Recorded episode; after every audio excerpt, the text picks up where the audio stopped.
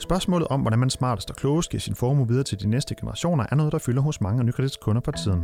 Det siger Camilla Schelin Poulsen, der er chefspecialist i Nykredit. I ugens podcast fortæller hun om nogle af de forskellige måder, man kan gøre det på.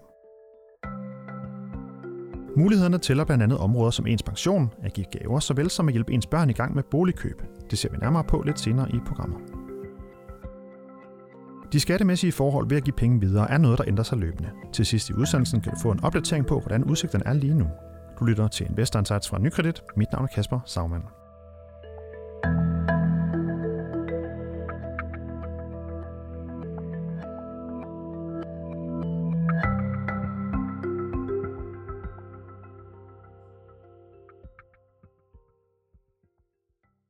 Danskerne de har 941 milliarder kroner stående på bankkontoen, og det viser nye tal fra Nationalbanken. Og en del af de penge, dem ønsker de faktisk at give væk. Det er i hvert fald din oplevelse, Camilla Schelin Poulsen, chefspecialist her i NyKredit. Velkommen til podcasten. Tak for det. Og det er jo din oplevelse, fordi du har jo base her i København, og men rejser ellers rundt og møder NyKredits mere end 800 rådgiver i hele landet, og holder sig opdateret på, hvad der rører sig blandt kunderne, og også spare med rådgiverne osv., og klæder dem på. Du fortæller mig, at det her med at give penge videre, det er noget, der fylder mere og mere blandt NyKredits kunder. Hvordan er det, du oplever det? Jamen i virkeligheden oplever jeg lidt, som du siger, nogle tilbagemeldinger fra vores rådgiver, men jeg oplever det i høj grad også, når jeg er ude og holde oplæg om sådan aftenoplæg for nogle af vores kunder. Der har jeg jo tit rigtig meget med, hvordan får man mest muligt ud af sin formue, men jeg taler også altid om fordelene ved testamente og det, man skal være opmærksom på, når man gerne vil give formue smart videre og klogt videre til de næste generationer. Og det oplever jeg hyppigt, der kommer, at det faktisk er det, der afføder allerflest spørgsmål for kunderne. Så det fylder noget hos dem. Og det er altså noget, der begyndt at fylde mere og mere, som jeg forstår det. Hvordan har du set den udvikling sådan... Jamen, jeg tror, at blandt andet oplevede jeg her over sommeren, hvor op til valgkampen, hvor der var flere partier, der var ude faktisk at begynde at sætte spørgsmålstegn ved den boafgift, vi har lige nu på 15%, men den måske skulle højere op. Det tror jeg har affødt sådan endnu flere tanker fra nogle danskere, der siger, ups, det er godt nok mange penge, jeg skal til at betale i ekstra afgift af de penge, jeg efterlader mig, af nogle penge, der allerede er blevet beskattet en gang. Det vil jeg gerne se, om jeg kan undgå, eller hvad kan jeg gøre for at undgå det, ikke? Og hvem er det, der hvor det her ligesom er et tema? Hvem er det, der typisk går med de her tanker? Jeg oplever det, at det nok typisk er 50+ danskerne, og det er måske fordi, at for det første er det der, hvor man begynder at have ophobet en vis formue, hvor man begynder at se, at det faktisk er en del penge, man har, og det er måske også der, hvor man bliver lidt mere opmærksom på, at vi ikke er udødelige. Man begynder at opleve blandt venner og familie og kollegaer, at der jo desværre sker det, som der sker i Danmark. Det siger statistikken jo, at en stor del af os dør, inden vi når til den der pensionsalder. Så derfor er det enormt vigtigt, at der er taget stilling til det, og jeg oplever også, at alle de programmer, der i øjeblikket kører i tv-fladen, som omkring arvinger og så videre. De splittelser, det kan give, hvis der ikke er blevet taget stilling til det. Det er bare en stor gave, at den, der dør inden da, har taget stilling, fordi man efterlader sine arvinger på et meget bedre sted, både økonomisk, men også i forhold til ikke at få splittelser i familien. Og det er altså de her 941 milliarder kroner, som danskerne har stående på deres bankkonti her i september i hvert fald. Det er faktisk en fordobling siden 2005, så der sker virkelig noget på den front der. Ja, og det er jo i virkeligheden ikke kun det, fordi det er jo deres totale formue. Og lige nu har, jeg så den seneste statistik her, 11.000 milliarder i formue har danskerne. Og det er jo sådan set hele den formue, og ikke kun kontanterne, vi taler om, for det er jo også friværdier og alt det, du har indbrug og værdier, biler osv., det er jo alt det, der samlet set faktisk er 11.000 milliarder kroner. Så det er jo en stor del, som kommer til at falde i arv til nogen, medmindre man når at bruge det hele selv, og det er der jo også rigtig mange danskere, der har det som plan, som siger, at hvis der står 100 kroner tilbage, når jeg dør, så har jeg regnet forkert. Det oplever jeg flere og flere, der faktisk har det på den måde, og som i stedet for ønsker at give penge videre, mens man selv er i live, og mens man har glæden af at se, at de penge gør glæde og gør gavn. Ja, du nævnte for mig, at der var en, du havde mødt på et tidspunkt, som måske var lidt betænkelig ved at give pengene videre. Kan du prøve at fortælle den historie? Ja, det kan jeg. Det er en sød ældre dame, jeg havde som kunde på et tidspunkt, hvor jeg sad med hende, og vi lagde en plan for, hvordan hendes formue skulle bruges fremadrettet, og det var meget tydeligt for både hende og mig, at hun kunne på ingen måde nå at bruge sine penge. Så jeg opfordrede hende naturligvis til allerede nu at begynde at tænke ind i, måske at give nogle af de penge videre til næste generation nu. Og det, hun sagde til mig, det var meget sødt, og jeg tror faktisk, at det kom sådan af et ægte hjerte. Jeg tror, der er mange, der har det på den måde. Hun sagde, Camilla, det har jeg faktisk ikke lyst til. Og så blev jeg lidt nysgerrig på det, så sagde hun, det er fordi, de bruger dem. Og det var simpelthen den der følelse af, at hun har gået et helt liv og spinket og sparet og slidt hårdt for de penge. Så hvis hun gav dem videre nu, så havde hun en ret stor idé om, at de ville blive brugt til et nyt fladskærmsfjernsyn eller Thailand-rejser til familien eller sådan noget. Og det kunne hun bare næsten ikke bære. Hun vidste godt, at det var det, der ville ske, når hun døde, men så var hun der ikke til ligesom at se det ske. Og det synes jeg er helt fair. Altså, det skal man jo også gøre op med sig selv. Heldigvis er der gode måder at omgå det. Du kan faktisk godt give penge videre til næste generation på det, man kan sige en fornuftig måde måske, hvis man ikke synes, at det bare skal være til fuld rådighed og kan bruges til hvad som helst. Ja, fordi det vil jeg bare gerne ind på nu her, hvad man så kan gøre. For det er jo lidt det, vi prøver at finde ud af den her podcast. Hvad er det, man kan gøre? Hvordan giver man bedst pengene videre, så at sige? Og der er jo nogle forskellige måder, man kan gøre det på. Pensionsindskud kunne være den første. Vi kan jo lige tage et par stykker. Jamen altså, jeg vil egentlig lige starte med at sige, at man kan jo give penge videre på mange forskellige måder. Og jeg plejer at opdele det sådan ligesom i tre kategorier, der hedder, du kan give penge videre den dag, du ikke er her mere. Det vil sige, så skal man tænke ind i et godt testamente, og man skal ikke mindst også tænke ind i, hvad der står i begunstigelsen på sine pensioner og livsforsikringer. Og begunstigelsen, ligesom, der skal vi bare lige sætte ord på, hvad det betyder? Jamen det er alle os, der har en pensionsordning, og rigtig mange har jo også en livsforsikring tilknyttet der. Der er det rent faktisk sådan, at der i de papirer står, hvem det er, der skal have pengene, hvis man dør. Og det tror jeg, der er rigtig mange, der ikke er opmærksom på, hvad der står for det første, men også som tror, at hvis de bare har lavet et testamente, så er alt home free, så kører det, som det skal. Men et testamente er én ting. Det er nogen del af ens formue, men alt med pensioner og livsforsikringer, det bliver fordelt på en anden måde. Og der skal man lige være opmærksom, og i den forbindelse har jeg det gode råd, at hvis man har lavet testamente og har taget stilling, så er det en god idé at ændre begunstigelsen på sine pensioner til, at der står, at pengene skal følge testamentet. Så sker der præcis det samme med de penge, de bliver fordelt på samme måde. Det, man har gjort til særeje, bliver også til særeje, fordi at pengene ligesom går via testamentet ud til arvingerne.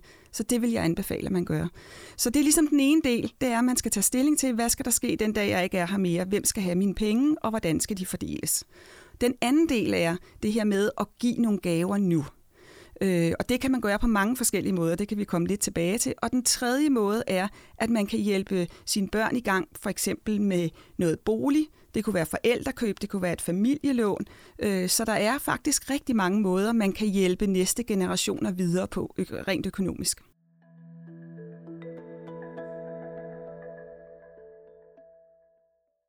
Så det er den ene ting, det er det her med pension og begunstigelse. Den anden ting, det er det her med gaver. Hvad er det, hvilke muligheder er det, man har på den front? Normalt er det sådan, at når man giver gaver videre til ens børn, så udløser det en afgift på 15%. Men der er altid et årligt beløb, man må gå op til, som gør, at det er 0%. Og i år hedder det beløb 65.700 kroner. Så det betyder, at man til sine børn og børnebørn må give 65.700 kroner, og det må man per person. Og man må faktisk også give noget til sine svigerbørn. Så hvis det er det, man gerne vil, give nogle penge videre på den måde, sådan i kontanter, så kan man ret hurtigt faktisk få givet rigtig mange penge videre. Så det er en måde at gøre det på. Og man kan jo give det her og nu, men man kan jo også sige, at jeg har lyst til at give nogle penge, som først gavemodtageren kan bruge lidt senere. Det kunne være, at man satte penge ind. Det er det, der hedder en gavekonto, eller? Ja, men man kan putte ind på en børneopsparing, det kan alle jo. Det er jo den allerbedste måde at give penge videre, desværre kun 6.000 kroner om året. Så der kommer man ikke så langt med de der 65.700. Så har vi i NyKredit det, der hedder en NyKredit Gavekonto. Jeg skal lige starte med at sige, at det er kun til vores private banking-kunder, så det kræver, at man er private banking-kunde hos os. Men der kan man rent faktisk oprette en konto og sætte minimum 25.000 kroner ind, og så er det den, der opretter kontoen, som bestemmer, hvornår gavemodtageren må få pengene. Det kunne være, at jeg for eksempel til min datter, som er 20 år nu, tænker, at jeg vil gerne give nogle penge videre nu, men jeg synes faktisk ikke, at hun skal have adgang til dem, før hun er 30. Det bestemmer jeg. Jeg kan sætte så meget ind, jeg vil, bare minimum 25.000, og så er det mig, der bestemmer, at hun skal være 30. Og hvis jeg senere fortryder og siger, at ej, jeg synes faktisk, det er okay, du får den som 28-årig, og jeg kan se, at du skal ud og købe hus nu, så må jeg gerne gå den vej. Jeg må ikke senere forlænge. Du må ikke sige, nu skal du være 40. Nej, jeg må ikke sige, jeg synes stadig, du er meget ufornuftig, nu skal du være 40. Men gavekontoen er en god måde, og der er jo også nogen, der går endnu længere og faktisk opretter pensionsordninger til deres børn. Så den mulighed er der også. Og så er der den tredje ting, det er jo det her med i forhold til for eksempel forældrekøb eller forældrelån. Kan vi bare lige sige, hvilke muligheder har man sådan kort fortalt på det område? Jamen, man har jo den mulighed, som jeg tror, de fleste kender til, nemlig et helt almindeligt forældrekøb, hvor man går ud og køber boligen og lejer den til sine børn. Og så måske senere gør brug af den mulighed, der eventuelt kan være for at så overdrage ejendommen til 15% under den offentlige værdi, sådan er reglerne lige nu. Og der skal man altid have en revisor inden for at være sikker på, at man kan gøre brug af den der ordning med de 15%. Så det er ligesom forældrekøbet.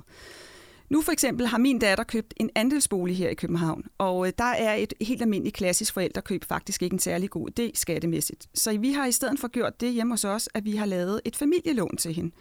Rente er afdragsfrit, så hun på den måde kan vi hjælpe hende i gang med at få en god bolig inde i København, og hun kan studere osv. Og så kan hun jo løbende ved siden af afdrage lidt på sin gæld. Til os, hvis hun har lyst til det. Det er sådan set lavet, så hun ikke behøver at gøre det. Men det er enormt vigtigt, at man er ops på, at på sådan nogle familielån, der er nogle krav, der skal være opfyldt, før det ligesom opfylder, at man må gøre det. Det er noget med, at det skal være et anfordringsgældsbrev, som kan indfries med 14 dages varsel osv. Så der er nogle formalier der, man lige skal være ops på. Men der er så nogle gode muligheder på den måde via forældrekøb eller forældrelån. Familielån i virkeligheden er det mange i familien, der kan gøre det her til hinanden. Og det kan ens rådgiver sikkert også hjælpe en med, I får i hvert fald rådgivning omkring det her med... Ja, og ellers så kan... Vise en parate veje om ikke andet. Lige præcis, og ellers kan en advokat. Det er de rigtig godt bundet til. Så der er mange ting, man kan gøre på boligsiden. Der er de der ting, man kan gøre på gavesiden. Jeg oplever også, der er rigtig mange i dag, der synes, at det er fantastisk at give gaver på den måde, at de inviterer børn og børnebørn med på ferie. Altså generationsrejser vinder rigtig meget indpas i øjeblikket. Og endelig, som jeg startede med, så er der jo testamentet. Og der vil jeg virkelig gerne slå et slag for, at nu har jeg for eksempel lavet testamente hjemme hos os, min mand og jeg, og der har vi sørget for, at vores børn, den arv, vi giver videre til dem, den bliver gjort til deres særeje.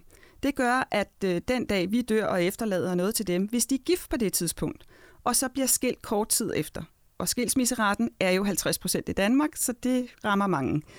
Så skal de ikke afleverer 50% af den arv, de har fået fra mig og min mand. Men den kan de beholde hos sig selv. Det synes jeg er faktisk en rigtig stor gave, man kan give sine børn og få indskrevet det i ens testamente. Så endnu et godt tip der. Bare lige her til sidst, Camilla. Det her tema var jo, og som du også nævnte tidligere, det var jo noget, der også fyldte lidt i valgkampen i forhold til at opsætte, om der skal ændres på de her afgifter.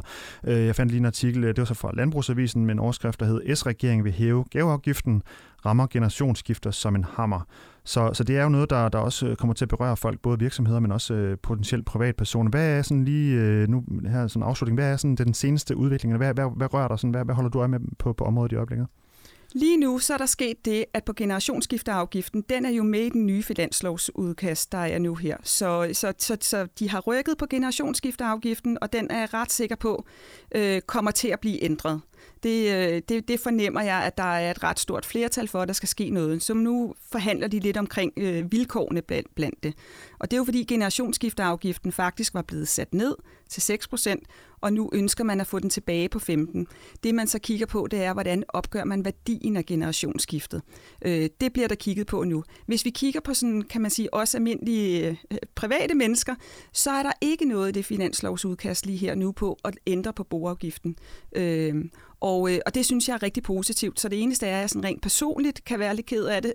Og det er, fordi min mor havde sagt til mig, Camilla, hvis de kommer igennem med det der, så går jeg i gang med at give gaver til dig og din bror. Men altså, jeg vil bare sige... Du må over på Christiansborg, og selvom du kan presse lidt... Nej, nu vælger jeg at tænke lidt ud over min egen næsetip og sige, at jeg synes faktisk, det er rigtig positivt, de ikke har gjort noget ved det. Men det er noget af det, jeg er ops på, fordi der bliver talt rigtig meget omkring det her med, er det et fair samfund, vi lever i, fordi det er de samme familier, hvis formuer bliver ved med at køre rundt i ring. Så der er noget politisk øje for det, så den kan godt opstå igen. Det må vi se, hvad der sker, men i hvert fald så vil jeg sige tusind tak, fordi du lige kom og gav os et øjebliksbillede af det her og sætter os ind i nogle af de muligheder, der er for at give penge videre til andre, man nu har ønsket at give dem videre til. Tusind tak, fordi du kom, Camilla Schelin Poulsen. Tak for det. Og du er jo chefspecialist her i NyKredit. Du lytter til Investor Insights. Du kan følge podcasten hver uge på nykredit.dk eller iTunes, SoundCloud, Spotify eller Podcasts. Og hvis du har idéer til emner, vi skal tage op i podcasten, så kan du sende en mail til podcast@nykredit.dk. Tak fordi du lyttede med.